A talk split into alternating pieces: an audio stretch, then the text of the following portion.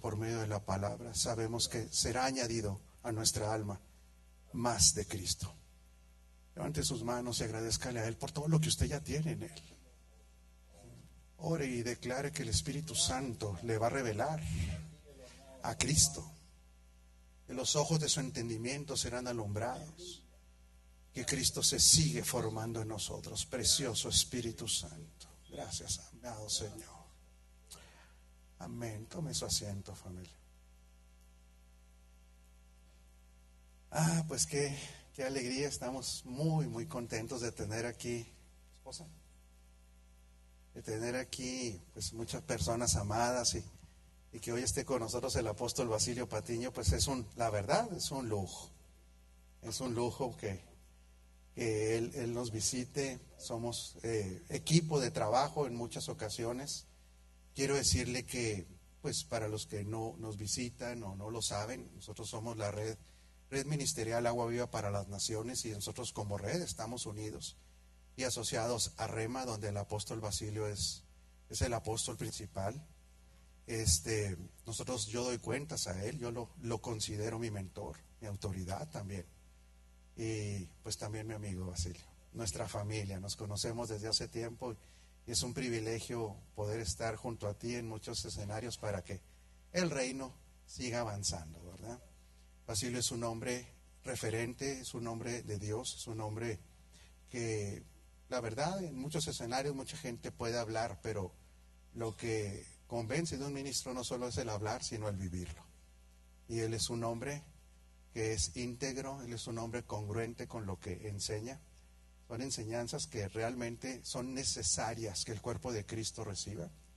Eh, el seminario que se va a estar impartiendo el día de hoy, el día de mañana, dos horas, en Delicias continuará otras dos horas y va a terminar el domingo, pues trata sobre un tema importantísimo que tristemente en la iglesia del Señor, pues poca gente tiene claridad que es la verdad presente. La mayoría de los hijos de Dios agradecidos por causa de la vida Zoe que, que mora en nosotros, produce que le querramos agradar. Pero tristemente se ha trazado más la palabra para agradarlo a través de obras, a través de comportamientos, pero sin comprender que la mejor manera de agradarle es alinearlos a su, a su obra consumada en Cristo.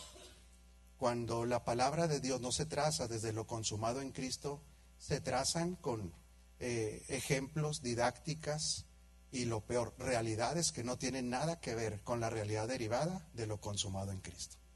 Así es que si nosotros vamos a honrar al Señor, no solamente con el testimonio de, del fruto del Espíritu, sino que cuando edifiquemos y seamos edificados, podamos partir de lo consumado en Él, porque el costo fue muy alto.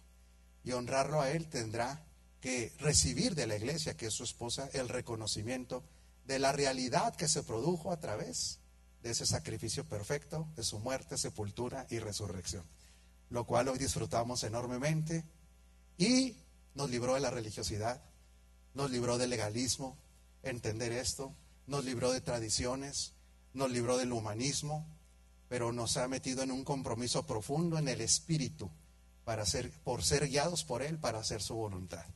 Comprender quiénes somos, para qué estamos después de ese sacrificio perfecto que produjo esa realidad llamada la verdad presente, es donde la iglesia apóstol puede dar fruto, un fruto real, y donde puede realmente ser un participante efectivo en el extendimiento del reino de las naciones. Esposa, ¿quiere usted dar unas palabras? Porque como me puso un patadón ahora en el mediodía, yo estaba muy bien, pero en la espinilla me dio eso. ¿Por qué me ve tan feo? Las mentiras son del diablo, dice. Sí, las mentiras son del diablo. Familia, muy buenas noches. La verdad que no quiero hablar mucho porque quiero escuchar mucho. Es un placer y es nos sentimos muy honrados por tener a nuestro amado y querido apóstol Basilio.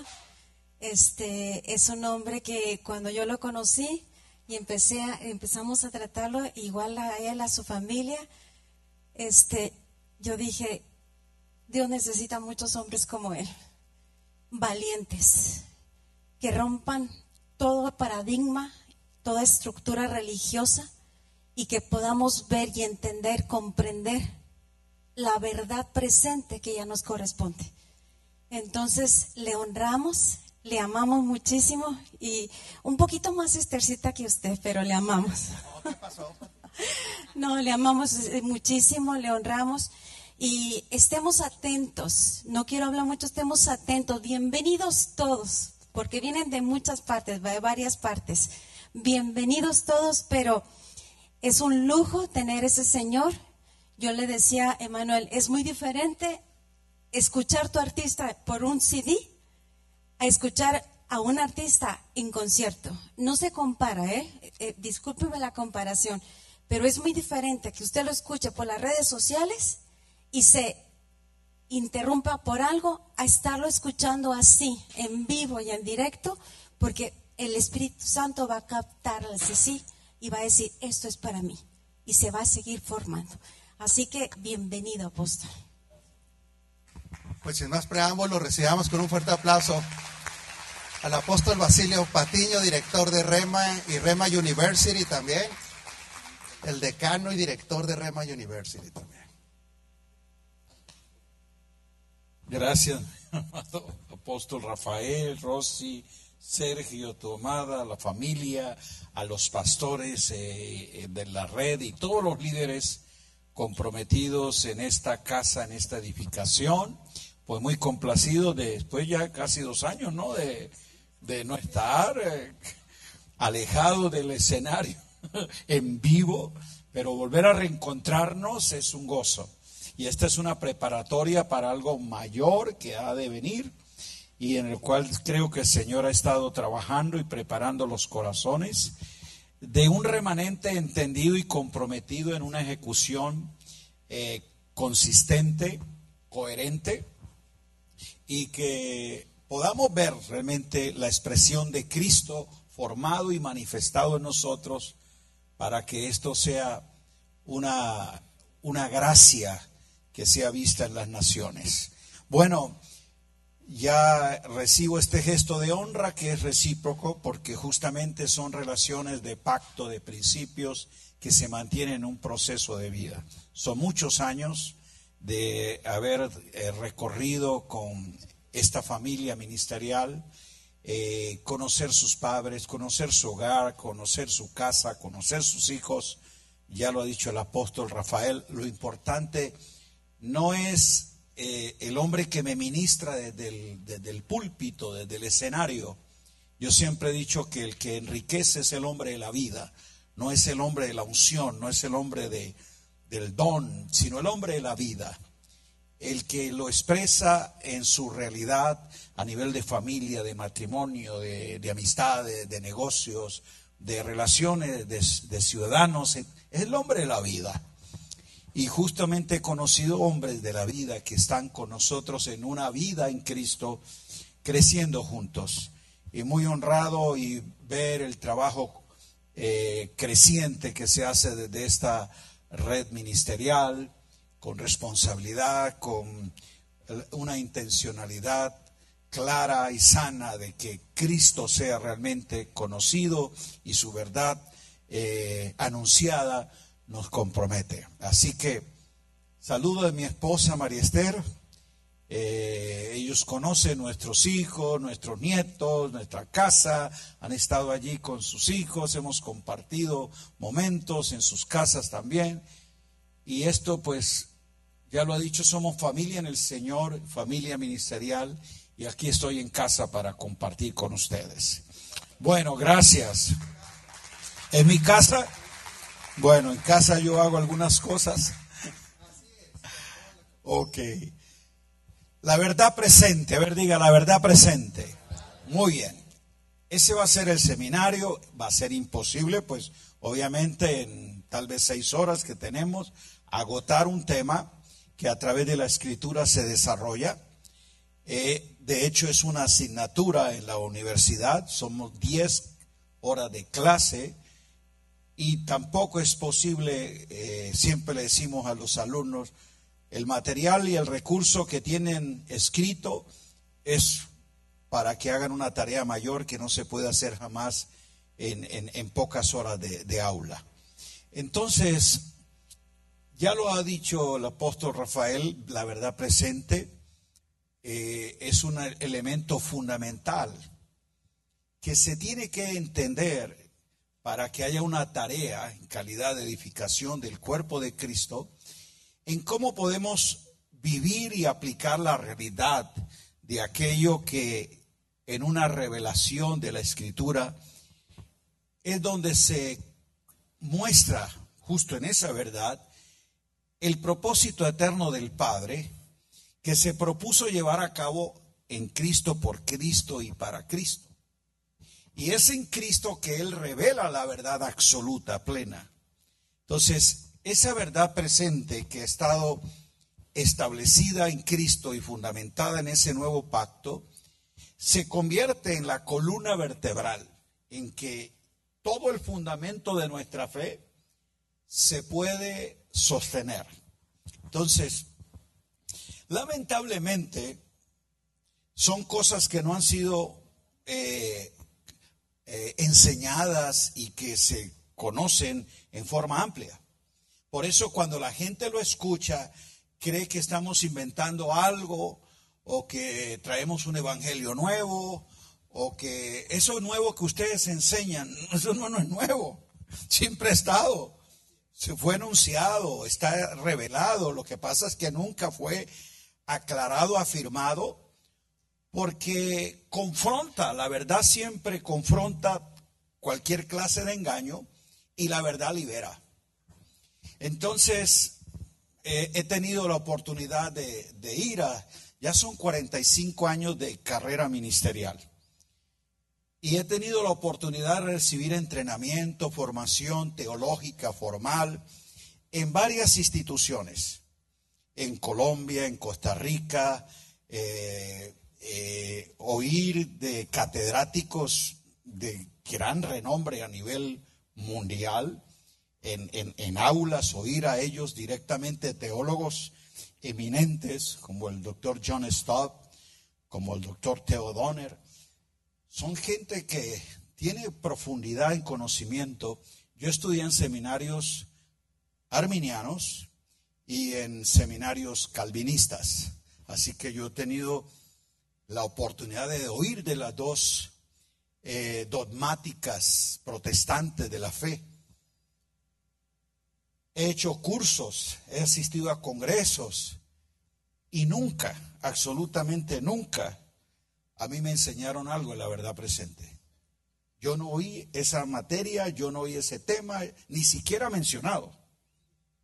Ni siquiera que, no, no, no, menos estudiado. De nuevo pacto, pues lo que uno oía por ahí, comentarios eh, de Washman Nee, de cosas así, pero un asunto general.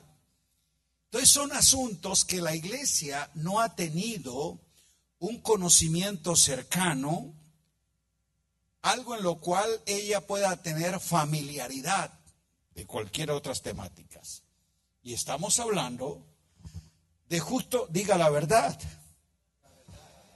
Por eso, al recorrer las epístolas y toda la narrativa neotestamentaria, nos damos cuenta que la verdad presente se convierte en la llave hermenéutica. Hermenéutica es la, el arte, la ciencia, el conocimiento de interpretar particularmente los textos sagrados. Entonces, leer, entender e interpretar los textos sagrados se puede hacer desde distintas posturas y dogmáticas, pero la verdad presente es la llave que te abre la puerta y te relaciona todo lo que ha sido revelado con respecto a la obra completa, perfecta y consumada en Cristo. O sea, la verdad presente es la verdad que el Espíritu Santo está encargado de iluminar a los hijos de Dios. Porque mismo Jesús afirmó que una tarea primaria del Espíritu al venir a nosotros era tomar de Cristo. Él dijo, yo voy a enviarles al Espíritu Santo. Y él le llamó el Espíritu de verdad. ¿Cómo le llamó? El Espíritu de verdad, que os enseñará y guiará en la verdad. ¿Y cómo nos va a enseñar y a guiar en la verdad? Mira lo que dijo Jesús. El Espíritu Santo que va a venir y a estar contigo, al cual yo enviaré, es futuro, porque el Espíritu enviado no es el Espíritu, escúcheme, que revela a Jesús de Nazaret. Por eso está hablando Jesús de Nazaret, el varón judío. Yo os enviaré, futuro, y Él os guiará, futuro, y Él les enseñará la verdad. ¿Cómo lo hará?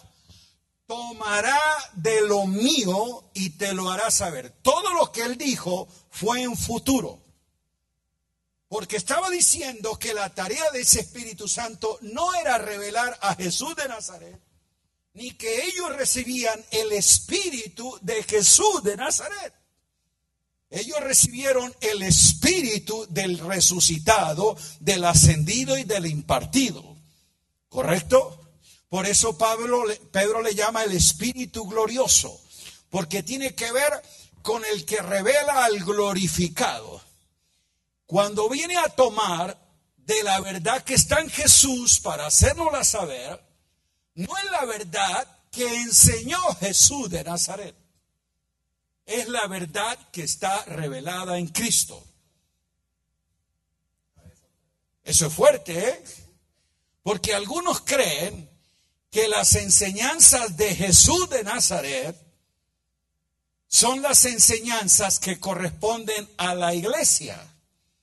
Jesús de Nazaret enseñó en calidad de cumplimiento del pacto de la ley.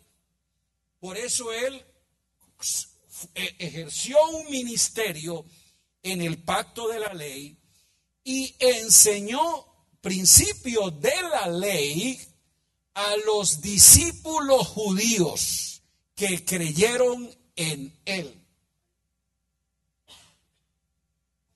¿Estamos entendiendo esto? Porque Jesús le está afirmando que en la ley, que en los profetas y en los salmos se habla de Él. Y le habla a ellos en el pacto en el que Él está operando, porque Jesús operó en el pacto de ley, lo cumple, lo lleva a su fin e inicia un nuevo pacto. Nosotros, la iglesia de Cristo, que no hay judío ni gentil, somos instruidos en la verdad en Cristo, no en la verdad de Jesús de Nazaret. ¿Está claro esto? Es fuerte. Porque muchas veces nosotros, pero, pero Jesús dijo esto. Sí, ¿a quién se lo dijo y cuándo lo dijo? Por eso, mire lo que dice Pablo en Efesios.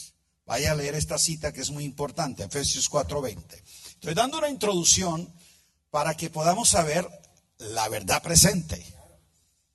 ¿Qué dice Efesios 4:20? Más vosotros, le está hablando a los creyentes después de la cruz, no habéis aprendido así a Cristo. Y les pone el contraste de que en otro tiempo, pero ahora, note que el apóstol divide lo que se ha aprendido en dos eras, en otro tiempo y ahora, léalo ahí. Entonces, es muy importante para entender la verdad presente es en el tiempo.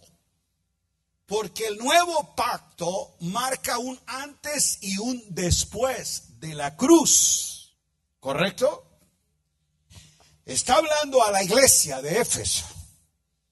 Mas vosotros no habéis aprendido así a Cristo. Ahora dice, si en verdad le habéis oído, ¿a quién han oído? A Cristo. ¿Cuándo le oyen? No en otro tiempo. Ahora y habéis sido enseñados. No solamente haber oído, no de Cristo, sino a Cristo. Enseñados conforme, de acuerdo a qué es que nos enseña. ¿Qué dice el texto? A la verdad que está. La pone en un tiempo pasado, futuro o presente. Presente. En griego es un tiempo presente, activo y continuo, donde tiene justamente un énfasis del ahora en la realidad. O sea, para los efesios era el ahora en la realidad. Tú lo lees es ahora en tu realidad. Por eso es una hora que te establece en un presente continuo, ¿correcto? Muy bien. Entonces, si el Espíritu de verdad vino para revelarme a Cristo, enseñarme a Cristo, tomar de Cristo, hacérmelo saber y conocer la verdad que está en Él, le pregunto, ¿qué verdad va a tomar el Espíritu para que yo aprenda a Cristo? ¿La que dijo Jesús de Nazaret o la que ha sido revelada en el ascendido? Correcto. Eso es lo que Pablo le refutaba a los apóstoles de Jerusalén. Cuando él les trae este evangelio de la gracia, dice, el evangelio que yo recibí, no lo recibí por tradición, no lo recibí por información humana, fue por revelación del Padre. Y ese evangelio que yo recibí del Señor es el que vengo a anunciar. Los de Jerusalén no, no entendían a Pablo. ¿Por qué? Porque Pablo había renunciado al bagaje judaico, al sustento judaico, al conocimiento de la ley, a todo lo que en el judaísmo se enseñaba, eso él lo tenía como un asunto no en, el, en la ecuación. Dijo, porque yo lo recibí del Señor en el Espíritu. Y si ustedes conocieron a Jesús según la carne, yo no le conocí así. ¿Cuál fue el Jesús que le reveló el Padre a Pablo? ¿El que conoció Pedro, Juan, Santiago? Ok, entonces note usted la diferencia del Cristo revelado y en la verdad que se nos revela por obra del Espíritu. Por eso jamás, escuche, cuando alguien dice, el Espíritu me muestra, el Espíritu me dice, y te trae a un asunto que es antes de la cruz, no es el Espíritu Santo. Con toda seguridad. Porque el Espíritu no puede ser contradictorio a su ministerio. Él es el espíritu del resucitado, el espíritu vivificante, el espíritu del ascendido que ha sido impartido. ¿Cuándo vino el espíritu para morar a nosotros? ¿Antes de la cruz o después de la cruz? Ok, entonces es en esta realidad que Él nos enseña. Y aquí es donde a través de ese ministerio voy a conocer la realidad en Cristo. Escuche, tomará de lo mío y te lo hará saber, conforme a la verdad que está, tiempo presente continuo, en Jesús. No la verdad que está en la Biblia, sino la verdad que está en quién. Mm, ya también, ¿cómo que en la Biblia? Bueno, más adelante vamos a ver justamente la diferencia de lo que está en la Biblia, de lo que está en las escrituras y de lo que revela la palabra de Dios. Que para, para muchos creen que es lo mismo. Biblia, Sagradas Escrituras, palabra de Dios, es igual. No es igual. Son cosas muy diferentes y lo que el Espíritu nos revela es la palabra de Dios, que es viva y eficaz. Y esa palabra de Dios solamente está en Jesús, porque Él es el verbo en el que esa palabra tiene vida. Ahí es donde la gente va a la Biblia. Pero hermano, aquí la Biblia dice, No, no importa lo que diga la Biblia. Es la verdad que está en Jesús. Porque en la Biblia, lo vamos a ver también, se registran verdades históricas o pasadas, verdades eternas, verdades presentes, verdades futuras, verdades para la aplicación y la obediencia. Entonces, son esas cosas que yo necesito saber cuál es la verdad en que la iglesia debe aprender a Cristo. ¿Cuál es la verdad en que la iglesia es edificada? Diga, la verdad que está en Jesús. Muy bien. Verdad presente. Este es otro asunto. Algunos dicen, pero ustedes cómo sustentan este aspecto si esa palabra solo aparece una vez en la Biblia? Y lo que algunos exégetas tratan de debatir es, jamás se puede hacer de un versículo una doctrina. Y si es verdad, pero es que esto no es de un versículo.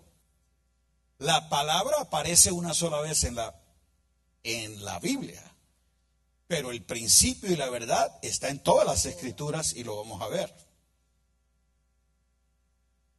Y, yo puedo rebatir si ese es un argumento con ese mismo. Le digo, muéstreme en la Biblia donde aparece la palabra Trinidad.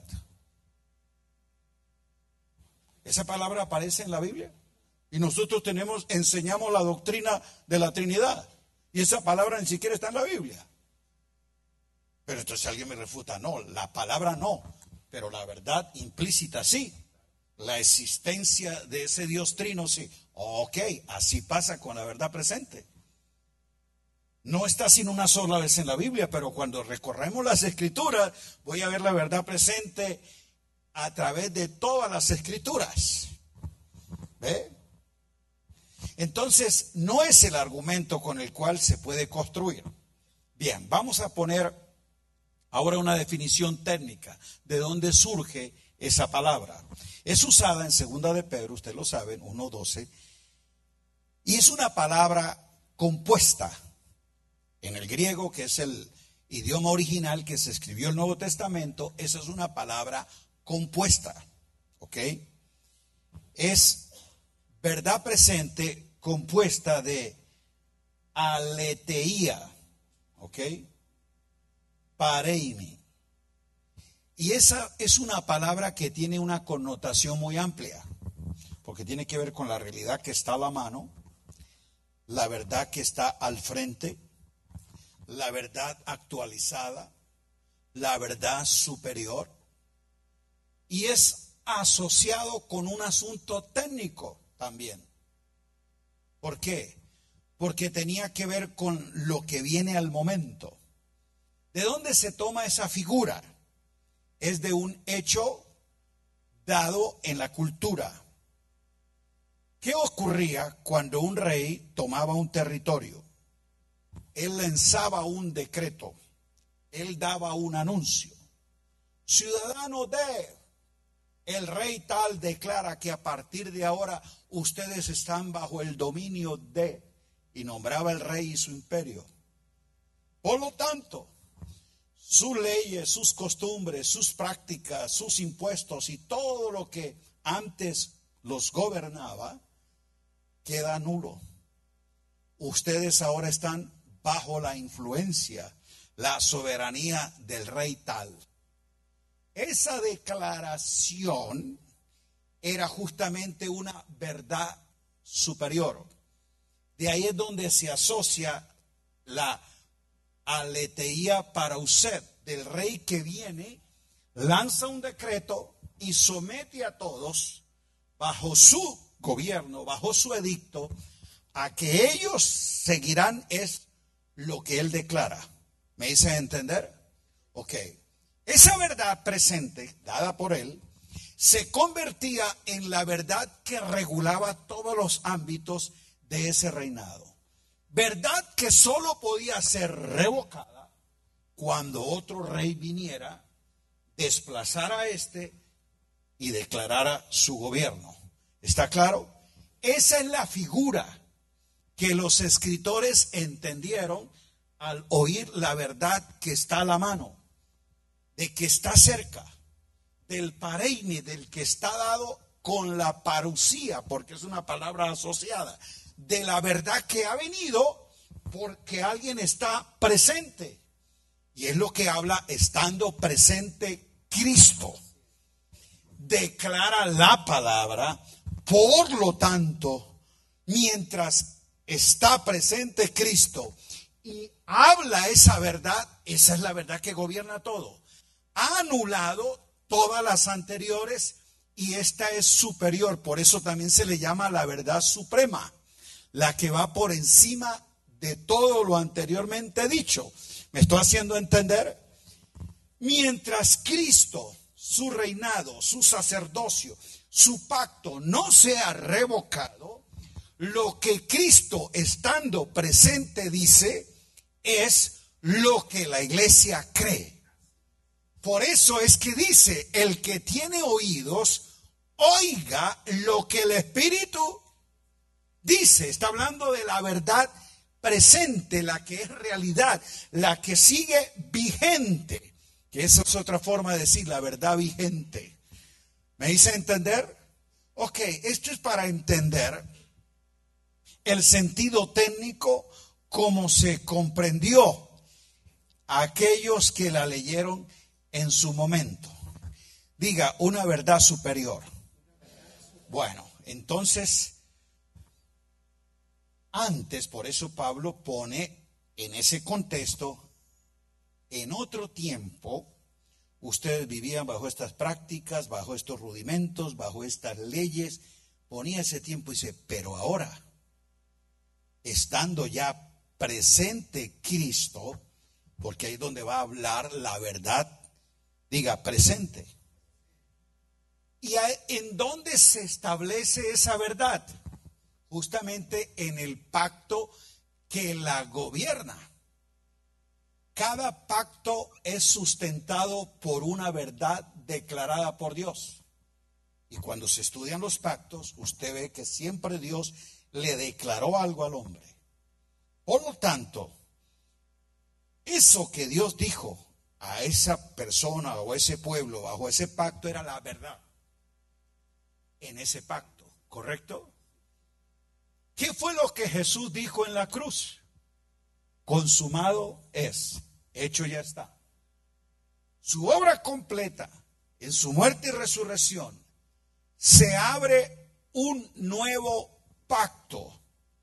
Por lo tanto, a este pacto hay una verdad que lo sustenta, que lo gobierna. ¿Cuál es la verdad? La verdad que está en Cristo, la verdad presente.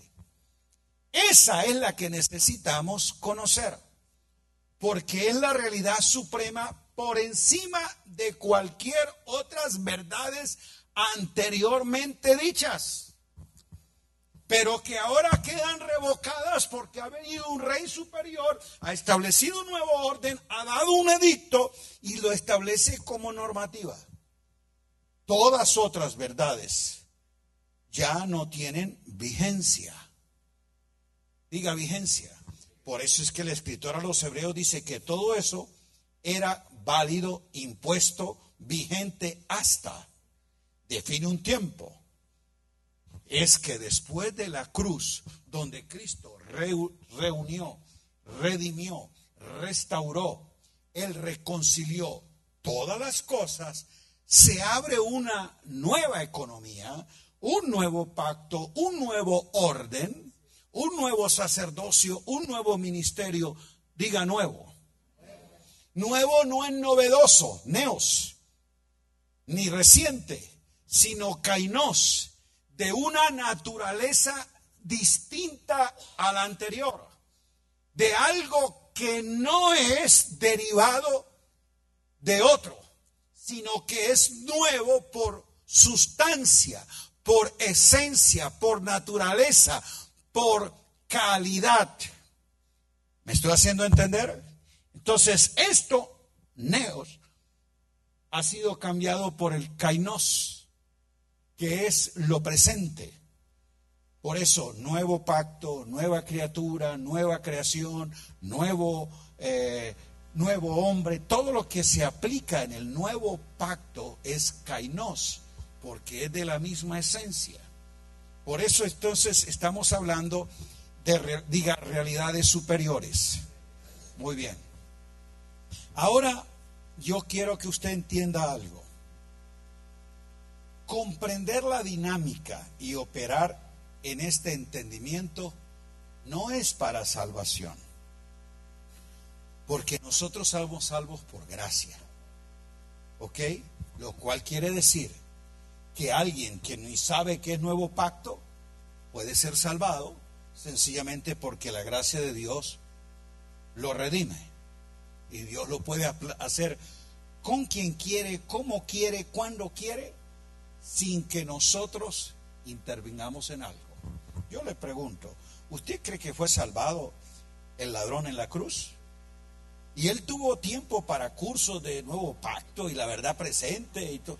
Ok, ni bautismo ni nada. O sea, entonces ya usted sabe que ningún rito, ningún asunto de conocimiento bíblico puede salvar a alguien sino un acto de gracia.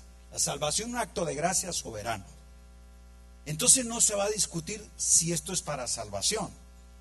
Esto es para edificación, administración de una mayordomía responsable y efectiva de los salvados. Los salvados son edificados en la verdad presente si quieren ser efectivos en el propósito eterno.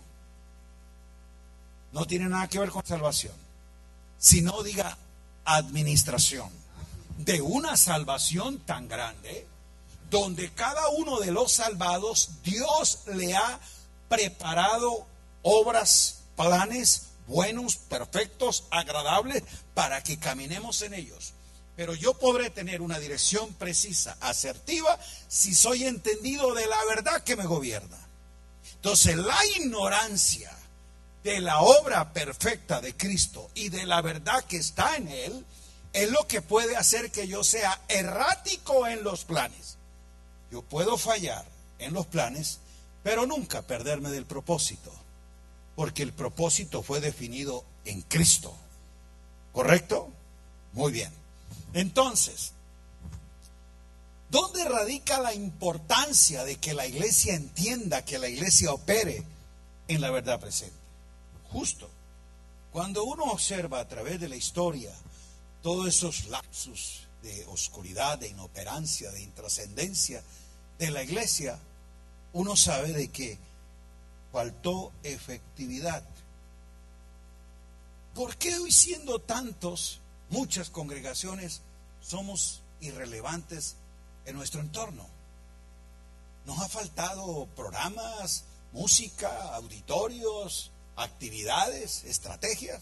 No nos ha faltado esa eficacia en el ministerio que recibimos del Señor. ¿Y por qué no somos eficaces? ¿Por qué no somos competentes? Somos ministros competentes, entendidos, diestros y precisos de una administración. Entonces lo que ha faltado es ese sentido de eficacia basado en el conocimiento de ser como dice Pablo, obreros aprobados que trazan bien la palabra de verdad. Entonces, ¿qué es lo que hoy carece la iglesia?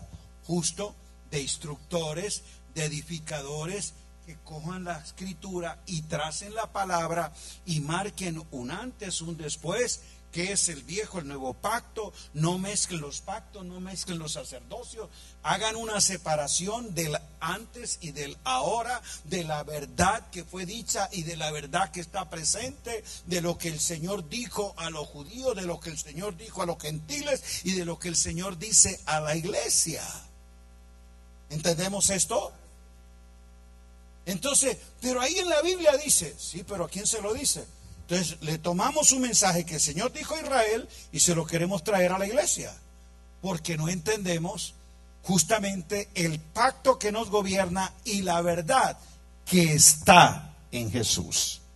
¿Correcto? Entonces, Por eso es importante poder tener esa llave, que cuando vaya a las escrituras yo pueda estudiar, interpretar y conocer la verdad en la que yo vivo en la libertad con que Cristo me hizo libre.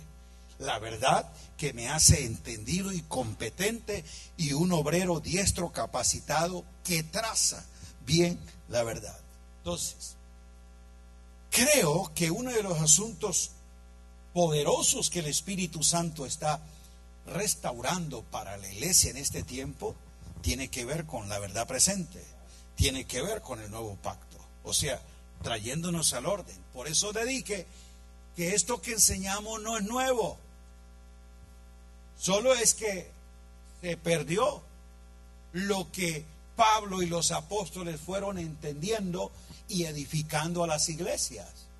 Si ellos lo enseñaron, y usted lo va a ver cómo esa verdad es puesta en las escrituras, entonces es en el desarrollo histórico que nos hemos dejado el seguir el trazo de esa verdad para traer tradiciones, opiniones, conceptos, doctrinas y dogmas y mezclas y sobre eso hemos estado reciclando. Lo que se ha hecho es un reciclaje de esta desviación. Pero lo que necesitamos es entendimiento de la verdad que está en Jesús para tener una iglesia efectiva en aquello para lo cual el Señor ha traído su vida, su naturaleza y su misión. Entonces necesitamos, diga, ser reformados. Nadie puede ser reformado si no es renovado primero en su entendimiento. Y ahí es uno de los asuntos que la iglesia requiere. Renovación y reforma, no avivamiento. Ella necesita es iluminación y entendimiento de comprender las verdades que son para ellas efectivas y operativas. Ahora, ¿cuál viene a ser el, el efecto en cadena de este proceso? Justo si yo como edificador soy renovado, soy entendido, soy reformado y ahora empiezo como ministro competente a edificar en esta verdad, quiere decir que yo voy a tener gente que recibe esa misma instrucción. Y si tenemos gente entendida y efectiva en la verdad presente y en el nuevo pacto del que somos ministros competentes, vamos a tener un discipulado multiplicador de la misma esencia. Por eso, siempre que esto se consolida, es un remanente poderoso. Porque es preferible doce que conozcan la verdad que está en Jesús y no cinco mil congregados que tienen una mezcla de todo. Mire la historia de la escritura. ¿Qué fue más trascendente, impactante y, que tuvo un efecto expansivo? ¿Los 5.800 que habían en Jerusalén? ¿O los 12 que estaban en Éfeso? ¿O aquel grupo que operaba en Antioquía? ¿Qué iglesias tuvieron un efecto de penetración, de transformación? ¿De quiénes fue que se hablaron estos que trastornan el mundo entero? De los que estaban en Jerusalén, allí esperando no sé qué, que el Señor viniera a restaurarles, o aquellos que Pablo movilizó en esos territorios. Lea el libro de los Hechos, lea la historia de la iglesia. ¿Aló? Y así ha sucedido a través de la historia son remanentes, entendidos, iluminados, comprometidos en una verdad, los que han provocado reforma. La misma reforma de 1517, ¿fue una multitud? No, fueron pocos, que solamente se les iluminó en las escrituras la justificación por la fe, recobraron algunos asuntos que esta religión cristiana predominante tenía, pero un remanente creó conmoción y trajo una reforma. Yo creo igual. Van a ser mucho más poderosos, efectivos y reformadores. Doce entendidos de esta verdad, que es la verdad que nos hace libres, que cinco mil distraídos y entretenidos en el culto evangélico. Yo lo creo así. Entonces, al ser entendido de la estructura de la fe en Cristo, Él va a ser más efectivo en la obra de Cristo. Es un hecho, el que es claro de la visión celestial va a ser efectivo en el llamamiento celestial. Y por eso es que necesitamos que la iglesia recobre la verdad presente, la verdad que es para nosotros, la verdad que el Espíritu viene a traer iluminación y revelación a cada uno de estos. Y consecuentemente el, el, el resultado y efecto de este proceso en que se genera una iglesia entendida, un remanente transformador, es de que nosotros vamos a ver entonces una manifestación más clara y evidente de un reino expresado en nuestro tiempo. ¿De qué le llama Pablo que la iglesia es columna? ¿Columna y baluarte de qué? Ok, ¿cuál verdad? La iglesia es la columna y el baluarte. ¿De cuál verdad? Dígalo. La de Cristo. Porque es la iglesia de Cristo. Es no la iglesia de Jerusalén. Columna y baluarte de la verdad. Y le pregunto, ¿cuál es la verdad que está en Cristo? La verdad presente. Estando ya presente Cristo, hay una verdad establecida por Él. No le dé miedo decir verdad presente, aunque para otros suene herejía. Y le digan que es de falsa doctrina. Sí, porque usted empieza a hablar de estas cosas, te van a decir que, de que no, ustedes son esos de la verdad presente, el nuevo pacto, que no creen eh, eh, en esto, no creen en aquello. Y la gente cree que verdad presente y nuevo pacto es, es no bautizar, no la santa cena, no aquello, no el aceite. Nuevo pacto no tiene nada que ver con rudimentos. El nuevo pacto y la verdad presente te traen es luz de la verdad, del fundamento en Cristo. La iglesia es columna y baluarte de la verdad que está en Jesús. Ella no es defensora de ritos ni de tradiciones, ni ella está atacando eh, cosas que tengan que ver con, con rudimentos. Ella está trayendo el fundamento. ¿Está claro esto? Entonces, el conocimiento de estas realidades es lo que nos permite a nosotros ver de que si queremos ver una transformación en nuestro entorno, tiene que haber una manifestación de la eclesía en esa geografía. A la luz de la historia y del libro de los hechos, son esas iglesias puestas en geografías específicas la iglesia de Cristo que está en Éfeso, la iglesia de Cristo que está en Tesalónica, la iglesia de Cristo que está en Filipos. Eran geografías en que esa iglesia ejercía una manifestación y un efecto que los demás podían dar testimonio de quiénes eran ellos. Esa eclesía, operando en su propia geografía, es la que va a tener un efecto multiplicador. Por eso, cuando Pablo hace la sumatoria de toda esa tarea, él dice esto, desde Jerusalén hasta el Ilírico, todo lo he llenado de qué? Del Evangelio de Cristo.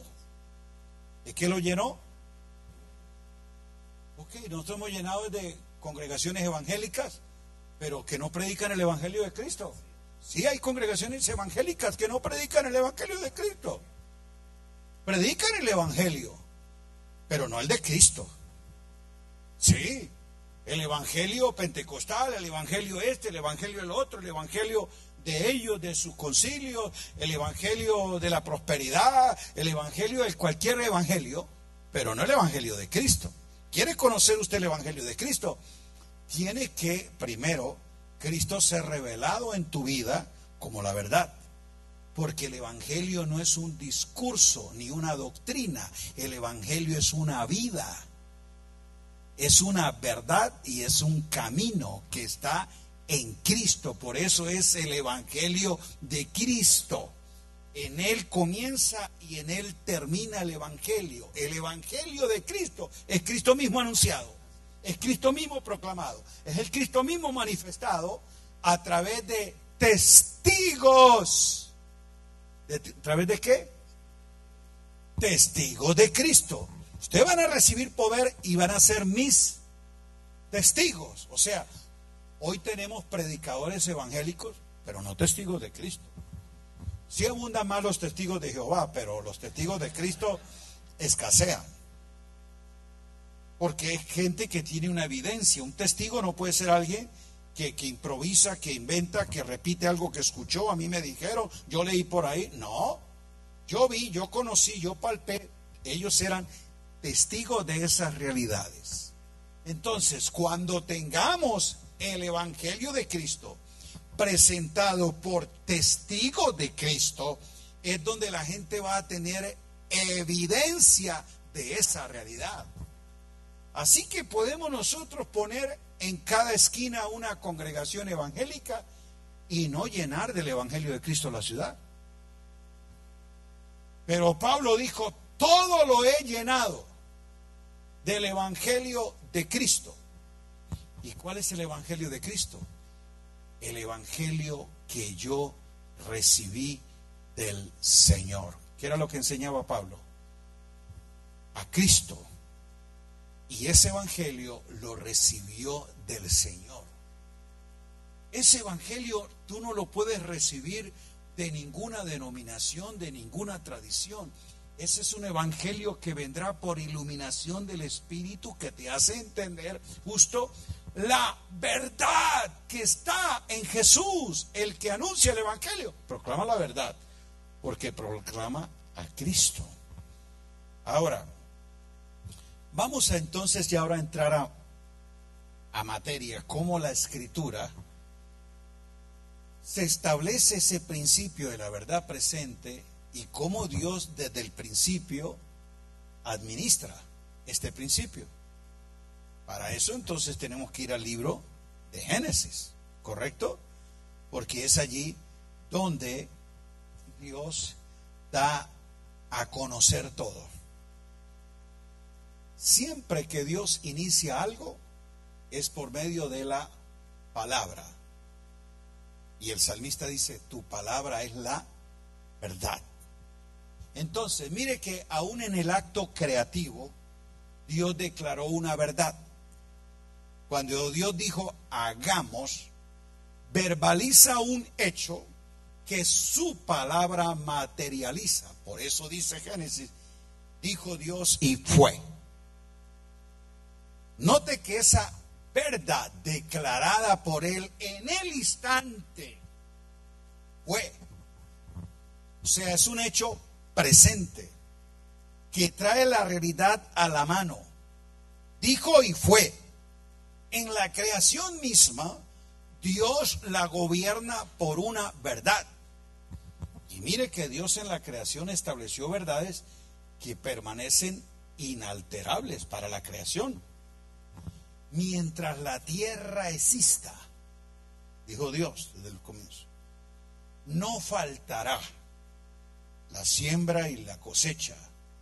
Este tiempo Él fijó las estaciones, creó las leyes, por eso mientras la tierra exista, esa creación está sujeta a una verdad y leyes que la sustentan. ¿Alguien puede revocar, cambiar, alterar la ley de la gravedad? Por más ciencia, tecnología que le ponga, no podrá.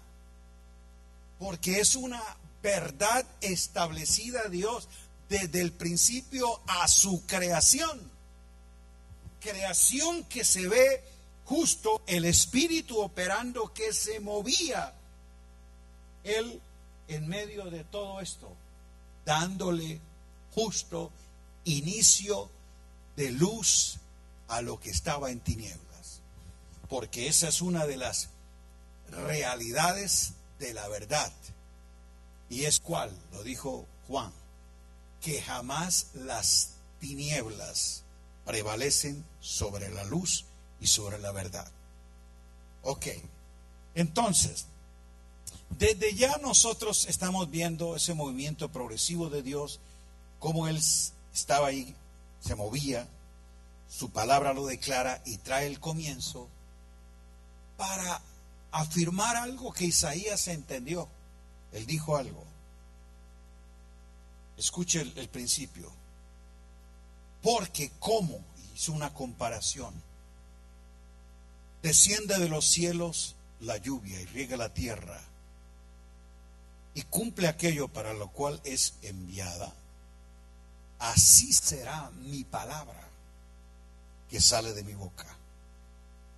Está diciendo que la palabra que sale de su boca no puede ser revocada hasta que no sea cumplida aquello para lo que ha sido enviada. Cuando esa palabra tiene el cumplimiento, entonces Dios habla. Porque es un Dios que continuamente declara sus intenciones. Y aquí es donde tenemos que tener cuidado de no dejar como verdad absoluta algo que Dios dijo en otro tiempo. Porque el Espíritu sigue revelándonos lo que Dios dice a la iglesia. Lo que Él dijo o dice. Dice. O sea, diga, sigue hablándonos.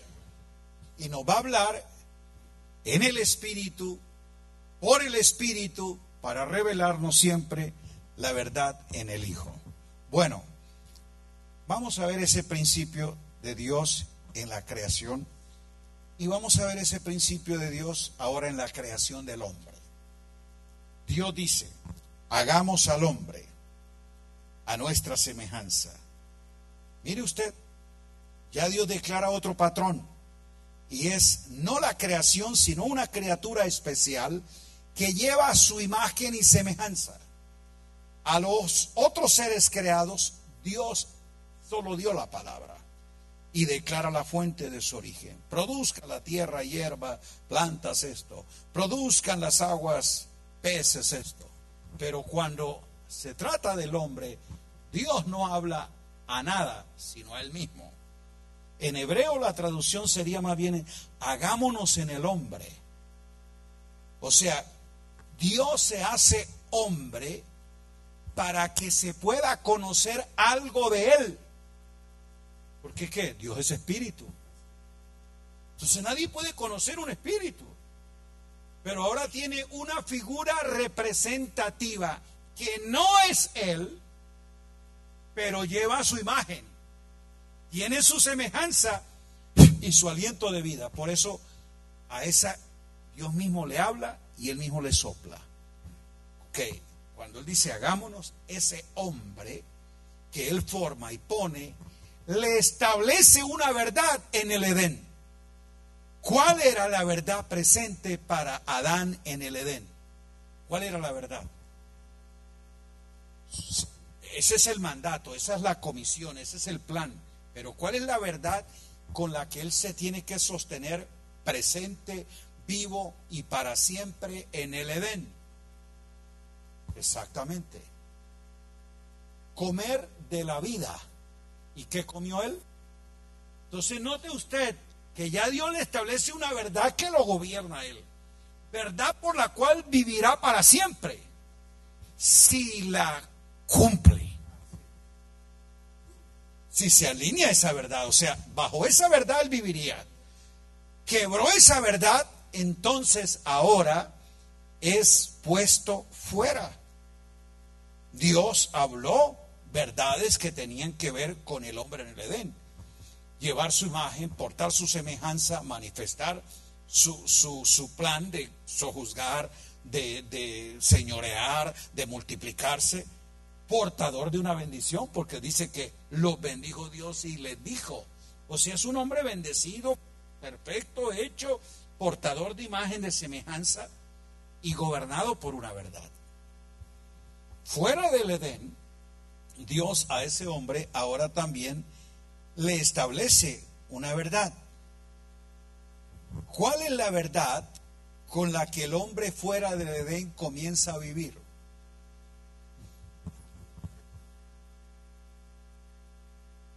Recuerde que toda verdad es declarada por Dios. ¿Qué dijo Dios? Génesis 3:15. Le dijo Dios a ese hombre, ciertamente, de la descendencia de la mujer vendrá la simiente que aplastará la cabeza de la serpiente. Mire usted una verdad declarada en el presente. Ya no es el hombre fuera del, en el Edén, en el huerto. Esa verdad ya no lo gobierna. Ahora es esta verdad. Que Pablo le llama la promesa. ¿Cómo le llama? Sí. Porque en el Edén fue el mandato, no la promesa. Adán en el Edén no recibió promesas de Dios. Lo recibió fue órdenes, mandatos y una verdad que lo va a gobernar. Sojuzgad, señoread, bendecid, multiplicad, llenad. Eso no son promesas, son imperativos de alguien facultado para llevarlo a cabo por una verdad que lo gobierna y que mientras la cumple, él tiene la vida. Eh, exacto. Al bendecirlo, cuando le dijo, por eso la bendición estaba en la palabra. Adán recibió fue una palabra de bendición. Lo bendijo y les dijo. Es en esa palabra que es justo la afirmación en Cristo que el hombre es bendecido y está facultado para vivir en esa verdad. Fuera del Edén, Dios le da la verdad que él va a empezar a conocer. Diga la promesa. Muy bien, aquí es, escuche, caminando sobre la promesa es que empieza el hombre a saber un hecho y es una simiente que va a venir a ser la redención, recuperarle a él, destruir el adversario, la serpiente, el engaño, la mentira y toda forma de conexión de iniquidad que ya está en lo que él ha comido. Escuche bien, este hombre entiende que cuando Dios le da la palabra y le da la promesa, le pone un, ¿cuál sería? Como un cuadro, un escenario en el que él entienda la redención, diga por su sangre. ¿Qué hizo Dios? Tomó un animal, lo sacrificó y de su piel cubrió la desnudez. En ese cuadro el hombre entiende de que hay un sacrificio inocente de una víctima que no es culpable de su pecado y de su vergüenza, pero que ha de morir para cubrir su desnudez. ¿Qué era ese cuadro? El cordero que vendría a dar su vida para redimirle y rescatarle. El hombre en la promesa entiende la redención. Dios le, le hace comprender ese escenario. Y esa es la verdad que ellos comunican a sus hijos. Fuera del Edén le empiezan a instruir. Fuimos destituidos de la gloria de Dios. Pero Dios prometió ser redimidos por un sacrificio. Y por eso desde el comienzo el derramamiento de sangre es una forma figurativa en que se apunta al Cordero de Dios. En el cumplimiento de los tiempos vendría el cumplimiento de la promesa. ¿Entendimos esto? ¿Quién era la promesa? ¿Quién era la promesa? Cristo, ok. Cristo se le da como promesa. Y en el desarrollo del cumplimiento de la promesa, Dios a Abraham, a Noé, a Israel y a, a unas a las naciones les dio promesas. No confunda la promesa con las promesas de Dios. Las promesas de Dios es lo que Dios, eh, valga la redundancia, promete cumplirles a ellos. Yo sanaré vuestras enfermedades, yo quitaré vuestras dolencias, yo restauraré, yo redimiré. Son promesas. Las promesas de Dios tienen como garantía la promesa de Dios, que es Cristo. ¿Quién es la promesa? Por eso cuando Cristo viene y la promesa hace el cumplimiento de todo lo prometido, ahora nosotros recibimos la herencia de las promesas. No recibimos las promesas. Nosotros recibimos la herencia, la realidad, el efectivo, ¿correcto? Le llama hebreo los bienes que llegaron. Esto es la realidad. Por eso ahora necesitamos comprender cómo Dios, desde aquel hasta el cumplimiento, entregó esa verdad. Uno entiende cuando Dios hizo el pacto de obras, que lo hizo con quién. ¿Con quién hizo el pacto de obras o el pacto de la ley? Con Moisés, ¿para quién? Para el pueblo de Israel. ¿Eso es claro? Muy bien. Diez minutos apenas en la introducción. No, no, no. Vamos a ver. Mire, tal vez cerremos aquí. Y es por qué nosotros muchas veces nos quedamos anclados en lo que Dios dijo y no caminamos en el en la revelación progresiva de la verdad.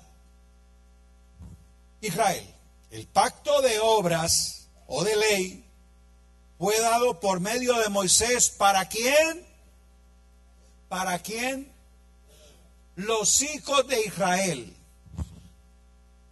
Dice el Señor, ve y dile a los hijos de Israel, a los israelitas, a los judíos. ¿Tú eres judío? Entonces, nada, absolutamente nada de lo que está en ese pacto demandas, promesas exigencia, leyes, ritos, fiestas, sacrificios, todo lo que está en ese pacto no es para ti. ¿Es claro o no? Entonces, ¿por qué a la iglesia se le pide guardar las fiestas, hacer estos rituales y cumplir cosas? Porque ahí en Deuteronomio dice, o en tal parte enseña, ¿eso es para la iglesia? Pero así se enseña, ¿no? Ah, hermano, para esto no necesita revelación, sentido común. No necesita revelación para entender eso. Sentido común. Pero como es una mezcla de judaísmo, protestantismo, catolicismo y paganismo, lo que se enseña en las iglesias evangélicas, no el evangelio de Cristo, se pierde lo más común de todo, el sentido. La gente no entiende. No, pero ¿por qué yo voy a cumplir eso? Porque a mí se me está pidiendo que guarde eso si es yo no soy ni judío ni estoy bajo ese pacto. Así es sencillo, ¿es la deducción o no? Ok.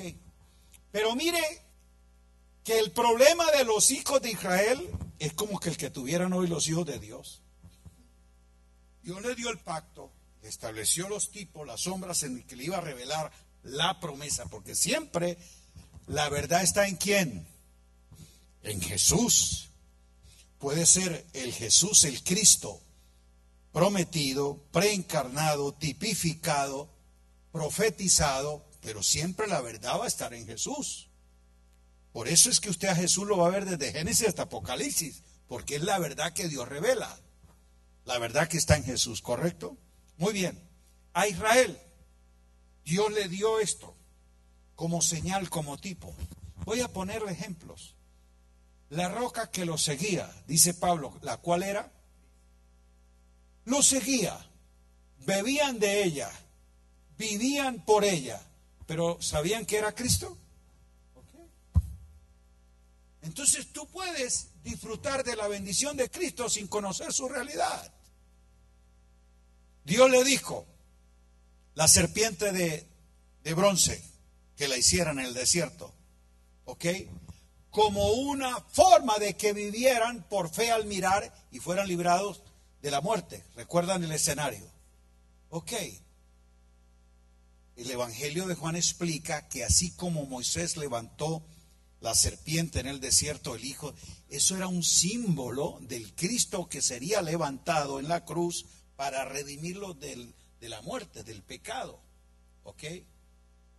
Ellos en ese momento, que fue lo que Dios dijo como la verdad para ellos, hazte una serpiente de bronce. Y mira, era una revelación de Cristo a una situación del momento. ¿Qué dice la escritura cuando los hijos de Israel entraron a Canaán? Se llevaron la serpiente de bronce, luego allá la pusieron en altares e hicieron de él un símbolo de idolatría. Así dice la escritura. Que cuando Dios si ustedes están igual que los paganos haciendo símbolos y, sacrificios y cosas, yo no mandé eso. Enciende a un profeta y dice, vaya y parta esa cosa. Así le llamó. Ese Jesurún, esa cosa ahí. Porque lo habían convertido en un símbolo de qué? Idolatría. Entonces tú puedes estar idolatrando algo que Dios te lo da como un símbolo para un momento específico, no para que se quedaran en la historia de tu vida. Y así han hecho los evangélicos hoy, idolatrando cosas que ya no están presentes, pero que funcionaron en un momento específico. Entonces, ¿cuál fue el problema de Israel? El problema de Israel es que olvidó lo que Dios le dijo que el hombre iba a vivir por toda palabra que saliera de su boca. Israel quiso sujetarse solamente a la ley, a lo que establecía, a lo que estaba ahí en el, en, el, en el símbolo. Y no caminaron con la palabra que Dios iba declarándole a ellos. se estacionaron en todas estas cosas y nunca transicionaron a ver el cumplimiento. Por eso cuando Cristo viene como realidad, ¿lo conocieron? Y de él hablaban. Y de él leían en la sinagoga todos los sábados. Y hasta le dijo, yo soy el que usted leen. Pero mire usted cómo la ceguera por una tradición. ¿Cuál fue el problema? ya cuando Jesús estuvo presente, encarnado entre ellos, justo Jesús le dijo a ellos, ustedes invalidan la palabra por vuestras. Él habló dos cosas ahí, la Torá y el Talmud. Ustedes invalidan la Torá por causa del Talmud. ¿Qué era el Talmud? era y sigue siendo para Israel hoy el código de moral, de fe y algo sagradísimo que es de acuerdo a como está ahí en el Talmud. Ni siquiera a veces citan la Torah, como dice el Talmud. El Talmud es una recopilación de interpretaciones de la Torah que a lo largo de la historia, desde la época de los reyes, rabinos, escribas expertos interpretaban la ley y le enseñaban a sus comunidades judías. El problema con Israel es que Israel fue disperso a muchas naciones y en varias ocasiones. Y en esos territorios tuvieron rabinos que los instruyeron de la Torá. Pero este rabino, como existe entre los evangélicos, su punto de vista. Él es arminiano, este es calvinista, este es preterista. sí, cada uno tenía una escuela de interpretación y a la ley le hacía su interpretación. Entonces, eso lo recopilaban. No es que lo dijo el rabino tal en el siglo VII y enseñó esto acerca del reposo. Lo que ese rabino enseñó, porque interpretó la ley, lo tomaron como normativa y lo fueron acumulando. Hermano, en la época de Jesús el Talmud llegó a ser así de grueso. Y la Torah era así. Dios le dijo que tenían que guardar era la ley, no el Talmud. La iglesia evangélica durante siglos ha venido armando su Talmud.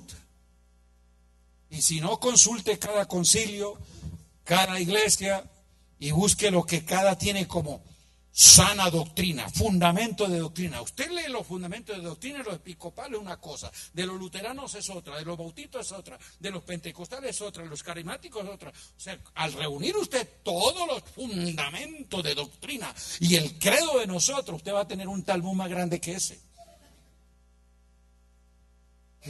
Con interpretaciones. No lo que dijo fulano, lo que dijo sutano, lo que dijo aquel. Interpretaciones. Y a eso le hemos llamado palabra de Dios. Entonces, ¿cuál es el, asunto? Que nosotros estamos en el mismo problema con el que Pablo tuvo que enfrentar a su tiempo. Congregaciones mezcladas. ¿Por qué? Estaban los helenos, los judíos y los gentiles. Tres culturas que traían bagajes religiosos, costumbres y entendimiento. Los le llamaban los helenos que eran los judíos nacidos fuera de Israel y tenían costumbres de acuerdo al territorio donde habían nacido, pero eran guardadores de la ley, pero como tenían mezcla de costumbres, de lo que le dije, allá, por allá en aquella región de, distante de, Jerusalén, está el rabino tal, hay una comunidad de judíos que ah, siguen la ley, pero ellos eh, viven en esto. Están los judíos, o sea, los que estaban en Jerusalén, nacidos en Israel, y ahí de esa escuela. Y estaban los gentiles, Muchos de ellos primero convertidos al judaísmo y luego del judaísmo a la fe en Cristo. Se parece la mezcla que tenían acá. Con eso era que Pablo tenía que depurar. Por eso la carta a los hebreos, ¿a quiénes?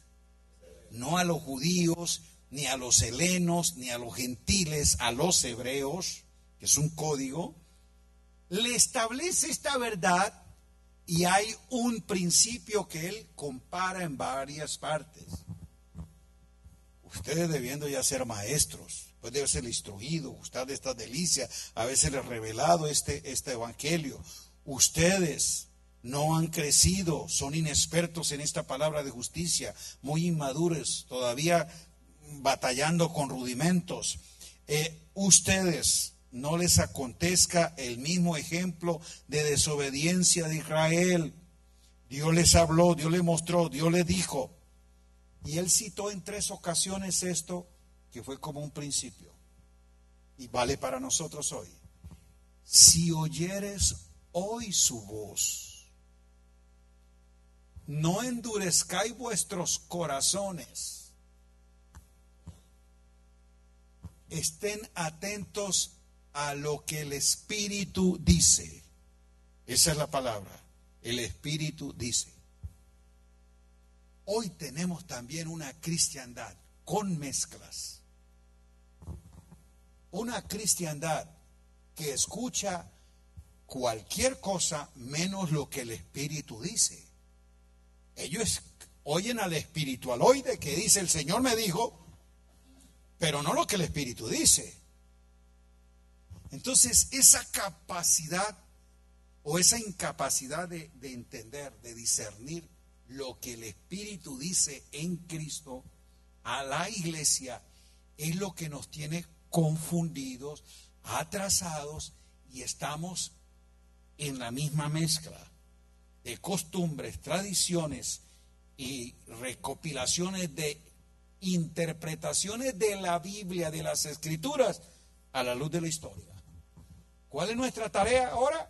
Justamente separar lo uno de lo otro, de un obrero que traza, o sea, que separa, que, que puede hacer justamente una división correcta de las cosas. Lo que fue dicho a, lo que fue dicho para.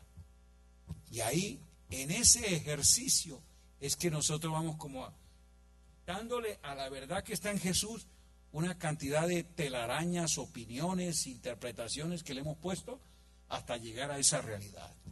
Yo creo que ahí estamos. ¿Cuántos lo creen? Ok. Vamos a, ir a, Hebreos 3 y con eso terminamos solamente para que usted vea. Hebreos 3, 7 al 19. Ábralo, Hebreos 3, donde usted va a ver justo las consecuencias que hay. Es un efecto nefasto, hermano. Y devastador para la iglesia en, atraso, en que nosotros no podamos entender por eso dice atender. Si oyeres hoy su voz, estad atento. ¿Estar qué? Una iglesia entretenida, despistada, adormecida, hechizada, no puede atender. Y si no puede atender, no va a entender. ¿Cuáles fueron los efectos que, se ven por ese asunto de, de no oír al Espíritu lo que dice. Verso 8, diga insensibilidad. Lo que dice el verso 8. No endurezcáis vuestros corazones. El no atender y no entender lo que el Espíritu dice va a causar eso, insensibilidad. ¿Ustedes no notan que hay como, como un estupor, una insensibilidad en la gente hoy? No tiene un corazón sensible para, para discernir, para percibir la realidad del Espíritu. Uno parece que estuviera hablando a, a momia, la gente no tiene una respuesta de verdad al Espíritu. Y es por eso, porque hemos endurecido nuestros corazones, nos falta la, la sensibilidad a lo que el Espíritu dice. Tienen una hoja ahí, una hoja en blanco, cualquier hoja que yo pueda, cualquiera para ilustrarle algo. Porque es que esto es lo que hemos perdido. ¿Cuál era la, la, yo diría, la habilidad de Pablo? Era alguien atento, ministrando el Espíritu. Él habla, él dice, yo entiendo. Él sopla, él dirige, él nos guía. Porque era gente que ministraba, se abría, se exponía al Señor. O sea, cartas abiertas. Si esto está abierto, puede ser movido fácilmente, ¿sí o no? Capta la dirección, se expone con facilidad a ser guiado por el espíritu que sopla, que habla. Pero usted note que en la medida que empiezo a doblarlo, va teniendo más resistencia. El mismo soplo. Y entre más lo doblo, el mismo soplo no lo mueve tan fácil. Interesante, Martín Lutero dijo con respecto al pecado de la insensibilidad, lo definió como incurvatus, de algo que se dobla hacia sí mismo. Y realmente esa es la insensibilidad. De, vernos buscar lo nuestro doblado hacia nosotros y el ego y el hecho es mi atención yo mismo, el centro de todo, termino siendo eso. Y por lo tanto, insensible. Y no es que el Espíritu no hable. Él dice, pero nosotros no percibimos su voz. Si oyeres hoy su voz, no endurezcáis vuestros corazones. Diga insensibilidad. ¿Qué le pasó a ese pueblo insensible que no atendió la voz de Dios? Verso 10. ¿Qué dice el 10? Me tentaron, me probaron y a causa de eso yo me disgusté contra esa generación y dije, siempre andan pagando. Son gente justamente vagabunda en sus ideas. ¿Y qué es lo que crea eso de estar pagando? itinerancia, usted no sabe para dónde va, eh, hoy para aquí o para allá. Cualquier viento de doctrina o novedad evangélica lo distrae, lo dirige. porque pierde el rumbo, andan vagando. Y eso es lo que hoy tenemos una cantidad de vagabundos evangélicos. Gente vagando. De vagos, no hacen nada, no sirve nada y se la pasan de iglesia en iglesia buscando a ver qué, hay. ¿Dónde está mejor? ¿Qué dice? Lo, ahí mismo. No solo itinerancia, sino que ignorancia. ¿Y no han conocido qué? ¿No han conocido qué? Han visto mis obras, pero no han conocido mis caminos. Muy diferente que usted vea el obrar de Dios, señales, maravillas, prodigios, eh, cosas. Sí, Dios sigue obrando. Pero ignoran mis caminos, lo que le da dirección y destino para la consumación del propósito por el cual yo los libré a ustedes. ¿Ok? Y basado en eso, mire a dónde llega, verso 12. Lea todo el pasaje y usted va a ver los efectos que, el escrito narra. Hermanos, que no haya en ninguno de vosotros alguien de corazón malo.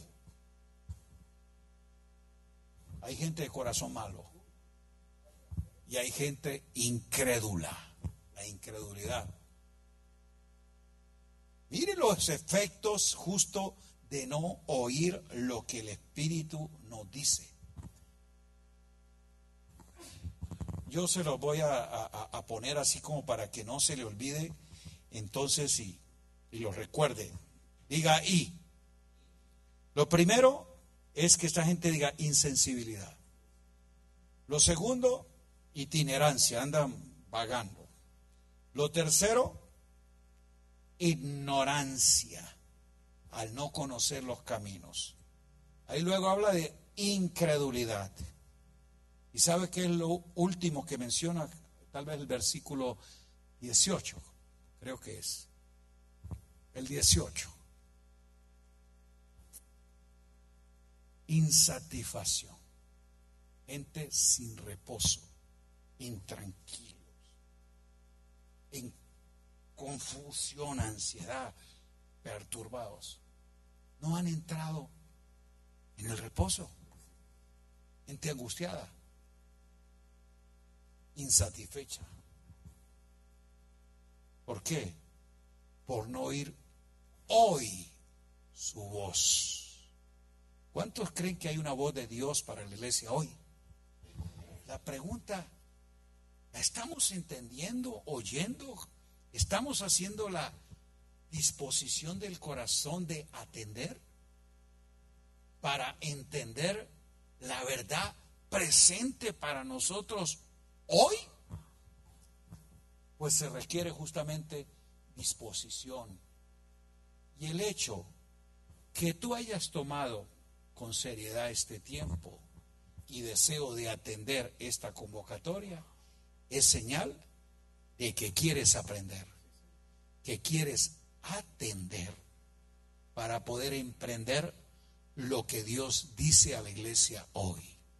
Y si este remanente se compromete a querer seguir conociendo y viviendo en esa verdad, es la verdad en la que Pablo dice que necesitamos caminar. Gálatas 5, andad en la libertad con que Cristo nos hizo libres. ¿Y qué es lo que nos trae la plena libertad en Cristo? El conocimiento de su verdad. Que esa sea nuestra experiencia en estos días, que después de escuchar, diga, yo pude entender algo de lo que el Espíritu me dice a mí y nos dice como iglesia. Señor, gracias por este tiempo y oramos que esa sea una realidad y podamos nosotros comprender todas estas riquezas de vida que son en Cristo. Son inescrutables, pero nosotros sabemos que el Espíritu ha sido dado y habita en nosotros para hacernoslas entender. Gracias, porque por esa verdad es que yo disfruto esta realidad de vida en Cristo. A Él sea la gloria. Amén. Mañana Esta fue la introducción. Mañana entramos a la materia. Y ya mañana mi hermano Rafa, después de unos masajes que Rosy le va a dar con un aceite ungido que yo le traje, él va a estar sin problema. Muchas gracias. ¿Qué le parece lo que es una sesión de aula? ¿Qué le pareció la sesión de aula?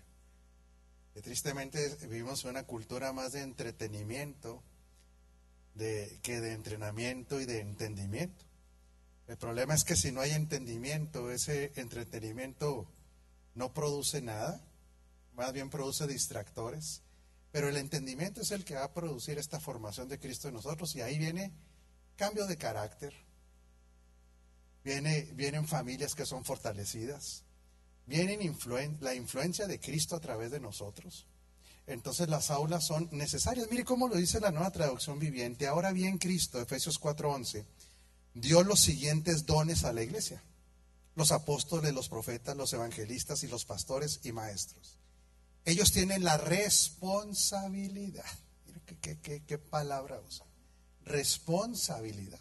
O sea que si el trazo de la palabra no se hace con la verdad, un ministro, la verdad presente, un ministro está siendo irresponsable aunque hable Biblia. Sí, pero como no quieren ser criticados, pues entonces siguen enseñando verdades bíblicas que no son presentes para no tener ningún problema, ¿verdad? Y tristemente, se lo digo como en, el amor del Señor, para no perder audiencias, para no perder puestos, para no perder influencias. Pero tristemente el Señor sabe que le dice, está reprobado en la edificación, ¿verdad? Porque para Dios el asunto de edificar la iglesia no, no crea que es un asunto menor. Pues imagínense, es la esposa, son los hijos, es el edificio. Por eso dice que tiene que haber un alto sentido de responsabilidad. Ellos tienen la responsabilidad de preparar al pueblo de Dios para que lleve a cabo la obra de Dios y edifique la iglesia, es decir, el cuerpo de Cristo. Y ese como lo dice de una manera tan, tan clara. Ese proceso continuará hasta que todos alcancemos tal unidad de nuestra fe y conocimiento del Hijo de Dios que seamos maduros en el Señor.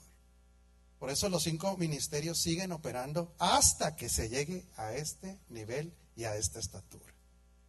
Nada más que cualquiera de estos cinco ministerios se puede perder en el orden de edificación si edifica sobre verdades que no son vigentes, porque la verdad sustituye la palabra verdad por realidad.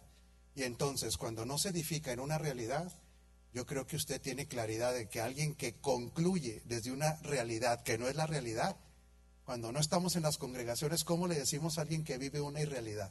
¿Cómo le dice usted en la vida normal a alguien que, que su vida la administra desde una irrealidad mental? Pues loco, para acabar pronto, quítese, la, el, ¿cómo se llama? La aureola. Ah, no, eso es lo que, lo que ocurre y entonces no se puede ser eficiente, ¿verdad? Dice, eh, eh, todos alcancemos tal unidad en nuestra fe y conocimiento del Hijo de Dios que seamos maduros en el Señor, es decir, hasta que lleguemos a la plena y completa medida de Cristo. Entonces, ya no seremos inmaduros como los niños, no seremos arrastrados de un lado a otro ni empujados por cualquier corriente de nuevas enseñanzas. No nos dejaremos llevar por personas que intenten engañarnos con mentiras tan hábiles que parezcan la verdad. ¿Cuál es la, verdad? ¿Cuál es la mentira que más se parece a la verdad? ¿Cuál cree que es la mentira que más se parece a la verdad?